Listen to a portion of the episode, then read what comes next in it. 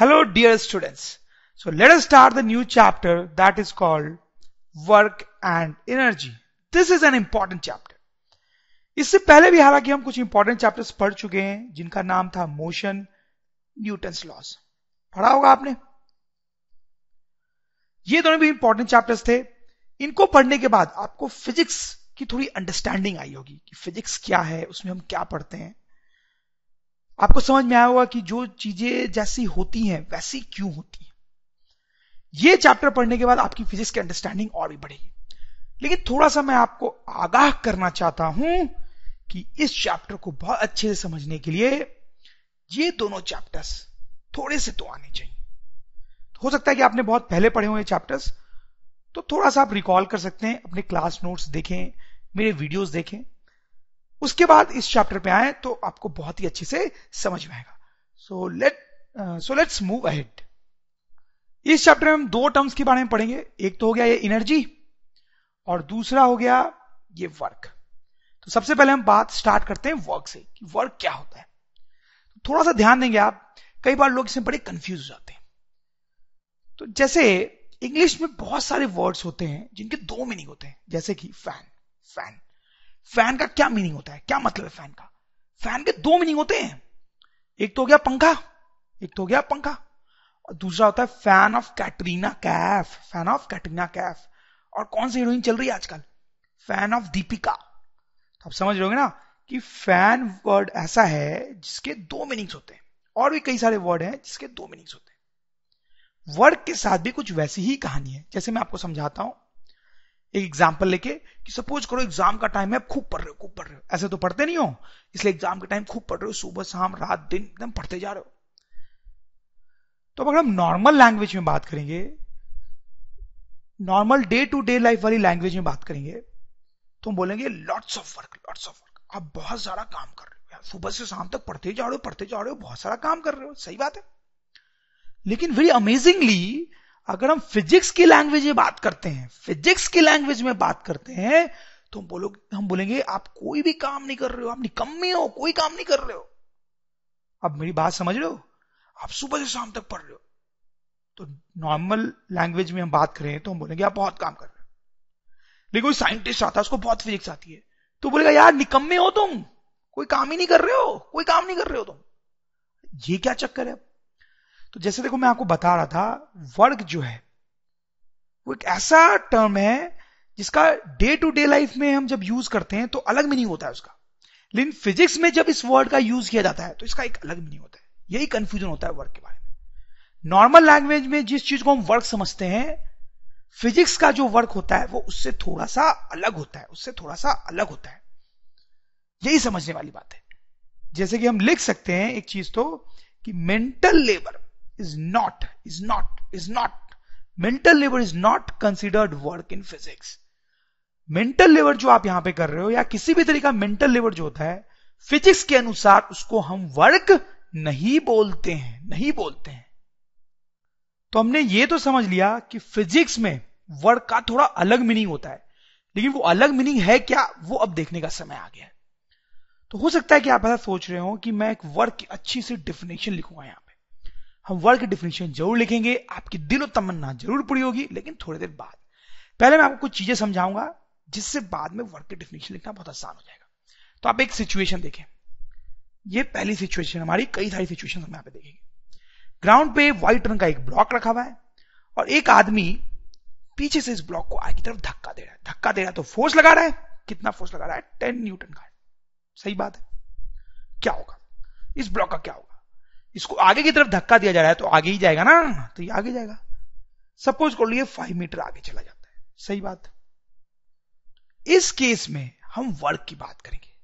हम बोलेंगे कि यहाँ पे जो वर्क हुआ है, यहाँ पे जो वर्क हुआ है by this force work by this force that is equal to force into displacement into displacement force कितना लगाया गया था? टेन न्यूटन का। डिस्प्लेसमेंट कितना हुआ था? फाइव मीटर का। फाइव मीटर नो मल्टीप्लाई करेंगे तो आएगा फिफ्टी तो हम बोलेंगे वर्क जो है यहाँ पे, उसकी वैल्यू है फिफ्टी न्यूटन यहाँ हम बोल सकते हैं work done by force equals to 50 work done by force is 50 तो इस तरह से फिजिक्स में फोर्स की बात होती है कुछ। वर्क का फॉर्मूला होता है फोर्स इंटू डिस्प्लेसमेंट फोर्स लगा 10 डिस्प्लेसमेंट हुआ 5 आप सोच रहे होंगे कि मैंने यूनिट नहीं लिखी वर्क की। वो मैंने इसलिए नहीं लिखी क्योंकि मैंने अभी आपको वर्क यूनिट बताई नहीं है। थोड़े दिन में मैं आपको यूनिट बताऊँगा, तब हम यहाँ पे यूनिट लिख सकते हैं। कादे से तो आपको पता ही है कि हमेशा यूनिट लिखी जानी चाहिए। तो यहाँ पे यूनिट आएगी, जो हम थोड़ी देर बाद पढ़ेंगे। जैसे ये जो थियरी हमने थोड़ी सी देखी, उस पर एक छोटा सा एग्ज़ाम्पल कर लेते हैं, ताकि और कॉन्सेप्ट क्लियर हो। यहाँ पे एक ऑब्जेक्ट है अब दो लोग उसको धक्का दे रहे हैं। हो सकता है ऐसा, दो लोग धक्का दे रहे हैं, एक दस न्यूटन का फोर्स लगा के और एक पाँच न्यूटन का फोर्स लगा के। दोनों धक्का दे रहे हैं तो ये आगे गई, सपोज़ करो दो मीटर आगे गई। अब इन दोनों फोर्स का हमें वर्क निकालना है तो कैसे निकालेंगे? ये जो ऑरेंज वाला फोर्स है, उसका वर्क निकालेंगे हम, बोलेंगे वर्क इस फोर्स का जो वर्क है that will be force into displacement force into displacement force कितना लगा? टेन न्यूटन डिस्प्लेसमेंट कितना हुआ? टू मीटर तो हम बोलेंगे वर्क डन इज़ ट्वेंटी और जो भी वर्क की यूनिट होती है, हम देखेंगे, वो लिखना चाहिए हमें यहाँ पे। अब इस फोर्स का वर्क डन कैसे निकालेंगे? बिल्कुल वही तरीका। कोई कॉम्प्लिकेशन नहीं है, हम बोलेंगे work done by this green force is once again equal to force into displacement इस ग्रीन वाले फोर्स का वर्क डन निकाल रहे हैं तो फोर्स भी यही वाला लेंगे, यही वाला। तो फोर्स आ जाएगा फाइव और डिस्प्लेसमेंट आ जाएगा टू टू तो यहाँ से आ जाएगा टेन जो भी यूनिट है, वो हम लिखेंगे। समझ रहे होंगे आप ये बात? तो वर्क निकालने का सिंपल सा फॉर्मूला होता है फिजिक्स में फोर्स इंटू डिस्प्लेसमेंट। अब दूसरी सिचुएशन समझते हैं, देखते हैं वर्क को और समझने के लिए। यहाँ पे एक ब्लॉक है, इस पर फिर से दो फोर्स लग रहे हैं, लेकिन आप समझ होंगे यहाँ पे कुछ इंटरेस्टिंग होने वाला है। क्यों? क्योंकि ऑरेंज वाला फोर्स जो है वो राइट की तरफ़ लग रहा है, और ये जो ग्रीन वाला फोर्स है वो लेफ़्ट की तरफ़ लग रहा है। तो ये जो फोर्स है वो क्या करना चाहता है? वो ब्लॉक को राइट की तरफ़ ले जाना चाहता है राइट की तरफ़। ये जो फोर्स है वो क्या करना चाहता है? ब्लॉक को लेफ़्ट की तरफ़ ले जाना चाहता है। तो ब्लॉक किधर जाएगी? राइट जाएगी या लेफ़्ट सोचिए आप, दिमाग पे ज़ोर डालें। जहाँ डिफ़िकल्ट नहीं है, आप समझ पा रहे होंगे कि ब्लॉक जो है वो इधर जाएगा, उसका डिस्प्लेसमेंट राइट की तरफ़ होगा। ऐसा क्यों? ऐसा क्यों? क्योंकि यार इधर जो फोर्स लग रहा है वो ज़्यादा है ना। ये फोर्स ज़्यादा है तो ये जीत जाएगा। तो ब्लॉक जो है वो इधर जाएगा। सपोज़ करो इसका इधर की तरफ़ जो डिस्प्लेसमेंट है, वो थ्री मीटर होता है। ओके सपोज़ करो तीन मीटर आगे चला जाता है। अब हमसे बोला जा रहा है कि आप इन दोनों फोर्सेस का वर्कडन निकालें। तो ठीक है, हमने सीखा ये निकालना। तो पहले ऑरेंज वाले फोर्स का वर्कडन निकालते हैं। तो जनरली वर्क को सिर्फ़ डब्ल्यू से भी डिनोट किया जाता है। तो हो जाएगा फोर्स इंटू डिस्प्लेसमेंट फोर्स कितना हो जाएगा? टेन इस फोर्स का वर्क निकाल रहे हैं तो इसी की वैल्यू लेंगे। और displacement is three so this will be thirty proper unit भी रखनी पड़ेगी हमें, जो कि अभी हमने पढ़ा नहीं है। बाद में हम जब पढ़ लेंगे तो लिख सकते हैं। अब ग्रीन वाले फोर्स का वर्क कैसे निकालेंगे? लेट्स सी उसको भी डब्ल्यू से डिनोट कर रहे हैं। बेसिक फंडा वही है। फोर्स इंटू डिस्प्लेसमेंट फोर्स कितना लगाया हमने? फाइव और डिस्प्लेसमेंट कितना हुआ? थ्री तो हम लिखेंगे work done is fifteen with proper okay लेकिन यहाँ पे थोड़ा सा कैच है। शायद आप समझ रहे हो, यहाँ पे थोड़ा सा तो कैच है, इतना सिंपल नहीं है। अब देखो, इस फोर्स की कहानी थोड़ी अलग है। इस फोर्स की कहानी थोड़ी अलग है। कैसे अलग है भाई? देखो, ये जो फोर्स है, उसका डायरेक्शन और डिस्प्लेसमेंट का डायरेक्शन सेम है। ये फोर्स इधर ही लग रहा था राइट की तरफ़, और डिस्प्लेसमेंट भाई साहब भी किधर हो रहे हैं? राइट की तरफ़ राइट की तरफ़, ठीक है? तो इस केस में force and displacement in same direction in same direction सही बात है? आप समझ ही कहोगे कि इस केस में सिचुएशन थोड़ी अलग क्यों है? क्योंकि इसमें फोर्स जो है वो लेफ़्ट की तरफ़ लग रहा है, लेकिन डिस्प्लेसमेंट फाइनली हुआ किधर है? राइट की तरफ़। तो इस केस में हम लिख सकते हैं कि force and displacement in opposite direction in opposite direction तो देखो, जब फोर्स और डिस्प्लेसमेंट अपोजिट डायरेक्शन में होते हैं तो हम वर्कडन में यहाँ पे माइनस साइन लगाते हैं माइनस हम बोलते हैं work done is this much minus force into displacement तो यहाँ पे माइनस आएगा और नेट रिज़ल्ट आएगा माइनस फिफ्टीन लेकिन जब सेम डायरेक्शन में होते हैं तब हम कोई माइनस साइन नहीं लगाते हैं प्लस ही रहता है। So this is a very very important point क्या कि if force and displacement are in same direction work done is positive work done is positive if force and displacement are in negative opposite direction opposite direction then the work done is negative बड़ा important point है, आप बिल्कुल ध्यान रखेंगे कि जब force और displacement same direction में होते हैं तो work done is force into displacement और वो आता है पॉजिटिव लेकिन जब फोर्स और डिस्प्लेसमेंट अपोजिट डायरेक्शन में होते हैं तो निगेटिव साइन आता है. वर्क डन जो है वो निगेटिव होता है. एक छोटी सी, एक बात और मैं बताना चाहता हूँ, हालाँकि वो इंपॉर्टेंट नहीं है. जब फोर्स और डिस्प्लेसमेंट अपोजिट डायरेक्शन में होते हैं, जैसे यहाँ पे था, क्या था? कि फोर्स इधर लग रहा था, ठीक है? और डिस्प्लेसमेंट जो है वो इधर हो रहा था अपोजिट डायरेक्शन में। तो उस टाइम पे कई बार आपको लिखा हुआ मिलेगा कि angle between force and displacement is 180 degree शायद आपने मैथ्स वैस में ऐसा कहीं पे पढ़ा हो। मैं भी पढ़ा तो आपको बता रहा हूँ फोर्स और डिस्प्लेसमेंट जब उल्टे डायरेक्शन में लग रहे होते हैं तो हम ऐसा बोलते हैं कि angle between force and displacement is 100 degree इस केस में, जैसा कि फोर्स और डिस्प्लेसमेंट सेम डायरेक्शन में थे, जब दोनों सेम डायरेक्शन में होते हैं तो हम बोलते हैं angle between force and displacement is zero degree तो ये टर्म आप थोड़ा ध्यान रखें, कई बार क्वेश्चंस में यूज़ आ सकता है। तो काफ़ी कुछ हमने सीख लिया वर्क के बारे में। अब तीसरी सिचुएशन देखेंगे तो वर्क के बारे में और भी कुछ समझ पाएँगे।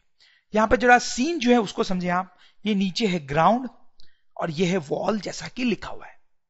उनके कोने पे, आप देख सकते हैं, कोने में सटा के एक ब्लॉक रखा हुआ है, एक ऑब्जेक्ट रखा हुआ है। और कोई आदमी जो है, वो टेन न्यूटन का फोर्स लगा ब्लॉक को इधर धक्का दे रहा है ऑब्जेक्ट को इधर धक्का दे रहा है। क्या होगा? क्या होगा? क्या ये ऑब्जेक्ट आगे चली जाएगी दीवार तोड़ के? ऐसा लगता है आपको? नहीं, ऐसा बिल्कुल नहीं होगा। ये ब्लॉक ये जो ऑब्जेक्ट है, वो यहीं रहेगा।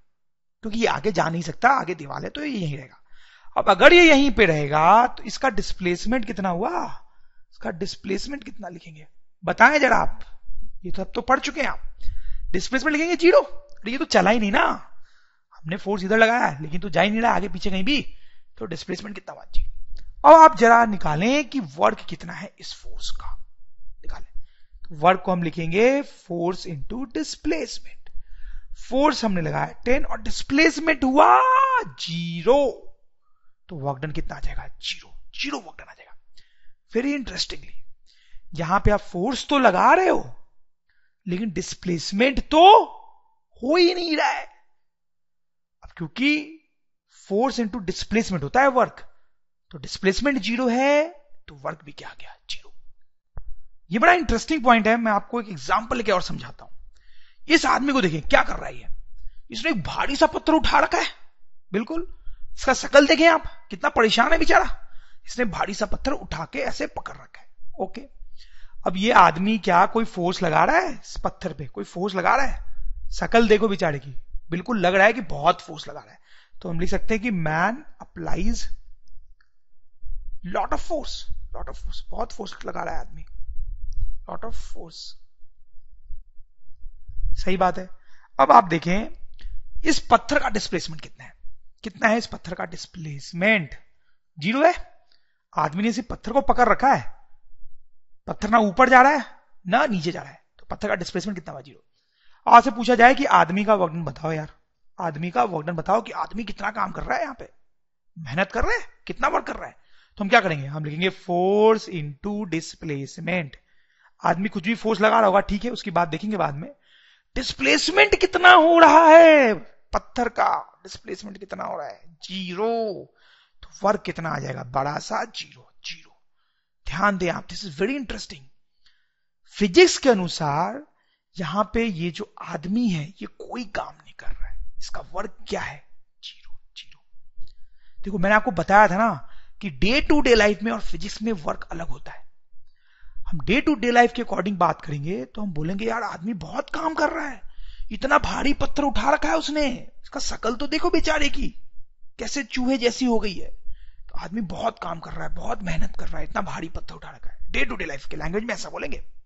लेकिन जब फिजिक्स की बात होगी तो हम बोलेंगे, आदमी का वर्क कितना है? ज़ीरो आदमी कोई भी काम नहीं कर रहा है। समझ रहे मेरी बात? थोड़ा लोगों को डाइजेस्ट करने में प्रॉब्लम आती है इस बात को, इसलिए एक और एग्ज़ाम्पल देता हूँ। ये देखो, ये फ़ोटो देखो। ये छोटा सा बच्चा अपने आप को हीरो समझता है। वो क्या कर रहा है कि इस भारी से पत्थर को धक्का दे रहा है, ऐसे फोर्स लगा रहा है उस पर ऐसे फोर्स लगा रहा है। क्या उसके इस फोर्स लगाने से पत्थर हिलने लगेगा? कितना भी दम लगा ले वो, पत्थर तो टस से मस नहीं होने वाला, हिलने वाला नहीं है। तो ये जो बच्चा है वो ऐसे फोर्स लगा रहा है। लेकिन रॉक का डिस्प्लेसमेंट कितना है? डिस्प्लेसमेंट जो है इस रॉक का दैट इज़ ज़ीरो अब अगर हमसे पूछा जाए कि ये बच्चा कितना वर्क कर रहा है फिजिक्स के अनुसार फिजिक्स के अनुसार तो फिजिक्स के अनुसार तो भाई हम फॉर्मूला लगाते हैं कि work done by child equal to force into displacement अब क्योंकि डिस्प्लेसमेंट तो ज़ीरो है तो वर्क कितना आ जाएगा? ज़ीरो तो फिर से डे टू डे लाइफ के अकॉर्डिंग अगर हम बोलेंगे तो हम बोलेंगे, बच्चा बड़ी मेहनत कर रहा है, पत्थर को हिलाने की कोशिश कर रहा है, बहुत काम कर रहा है। लेकिन अगर हम फिजिक्स के अकॉर्डिंग बात करेंगे फिजिक्स के अकॉर्डिंग तो हम बोलेंगे वर्क कितना है? ज़ीरो ज़ीरो तो आपको यहाँ से क्या समझ में आया? इन सारे सिचुएशन को देखिए, क्या समझ में आया? आपको यह समझ में आना चाहिए कि अगर डिस्प्लेसमेंट ज़ीरो होता है अगर डिस्प्लेसमेंट ज़ीरो होता है तो वर्क हमेशा ही ज़ीरो होगा। कितना भी दम लगा लो आप आप कितना भी फोर्स लगा लो, कितना भी फोर्स लगा लो, लेकिन अगर आपके फोर्स लगाने से डिस्प्लेसमेंट नहीं हो रहा है तो फिजिक्स के अनुसार आपका वर्क डन ज़ीरो कहलाएगा। इस पॉइंट को हम अच्छे से लिखेंगे कि work done work is set to be zero is set to be zero if displacement is zero no matter how much force is apply how much force is applied एक बार फिर से बोलता हूँ work is set to be zero if displacement is zero if displacement is zero no matter how much force is applied इस बात से कोई फ़र्क नहीं पड़ता है कि कितना फोर्स लगाया जा रहा है। अगर फोर्स लगाने पे डिस्प्लेसमेंट ज़ीरो आ रहा है डिस्प्लेसमेंट नहीं हो रहा है तो work done will be zero अब अगली सिचुएशन देखते हैं वर्क के बारे में और जानने के लिए। सपोज़ लो ग्राउंड पे ये ब्लॉक है और ये ब्लॉक जो है वो आगे की तरफ़ जा रहा है।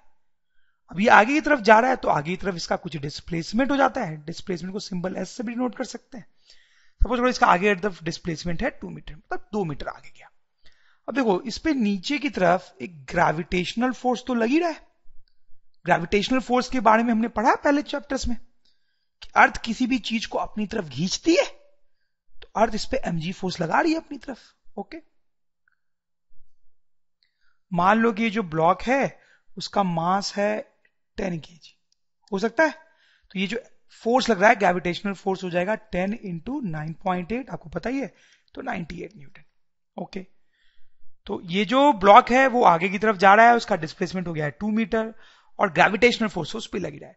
आपसे अगर पूछा जाए कि what is the work done by this gravitational force by this gravitational force तो कैसे निकालेंगे? इस ग्रेविटेशनल फोर्स का वर्क डन कैसे निकालेंगे? निकालने की कोई ज़रूरत ही नहीं है, हम डायरेक्टली बोलेंगे ज़ीरो है, ज़ीरो। इस केस में क्यों ज़ीरो बोल रहे हैं? इस केस में तो डिस्प्लेसमेंट ज़ीरो नहीं है। होता यह है कि अगर फोर्स अगर फोर्स और डिस्प्लेसमेंट परपेंडिकुलर हो, लिखता हूँ मैं यहाँ पे if force and displacement are perpendicular to each other are perpendicular to each other work done is set to be zero. Work done is set to be zero. तो अगर कोई फोर्स लग रहा है, लेकिन डिस्प्लेसमेंट उसके परपेंडिकुलर डायरेक्शन में हो रहा है तो उस फोर्स का वर्क डन कितना बोला जाएगा? ज़ीरो बोला जाएगा। जैसे मैं आपको एक और एग्जांपल देता हूँ। ये सिचुएशन देखिए आप। ये जो आदमी है गाँव में, अपने सर के ऊपर कुछ सामान लेके चल रहा है। तो ये जो सामान है, ये जो सामान है, या आदमी भी जो है, खासकर हम इस सामान पे कंसिडरेट करते हैं, उसका डिस्प्लेसमेंट आगे होगा। अगर आदमी आगे जा रहा है तो इस सामान का डिस्प्लेसमेंट भी किधर होगा? आगे होगा क्योंकि सामान आगे जा रहा है। अब देखो, ये जो आदमी है, वो इस सामान पे किधर फोर्स लगा रहा है? ऊपर की तरफ़ फोर्स लगा रहा है। सही बात है? आदमी ने इस सामान को अपने सर पे रख रखा है। सर पे रख रखा है मतलब वो इस पे ऊपर की तरफ़ फोर्स लगा रहा है। अब अगर आपसे ये पूछा जाए वर्क डन बाई मैन यहाँ पे आदमी जो है, वो कितना काम कर रहा है, कितना काम कर रहा है। तो क्या बोलोगे आप? क्या लगता है आपको? हम बोलेंगे ज़ीरो काम कर रहा है। क्यों ज़ीरो काम कर रहा है? क्योंकि आदमी फोर्स ऊपर लगा रहा है और डिस्प्लेसमेंट इधर हो रहा है। दोनों के बीच का एंगल कितना है? 90 डिग्री 90 डिग्री दोनों परपेंडिकुलर है। तो क्योंकि फोर्स और डिस्टेंस परपेंडिकुलर है तो हम बोलेंगे आदमी का वर्क डन ज़ीरो है। फिर से आप देखें। डे टू डे लाइफ में हम बोलेंगे कि यार, आदमी काम कर रहा है, सामान आगे ले जा रहा है, काम कर रहा है।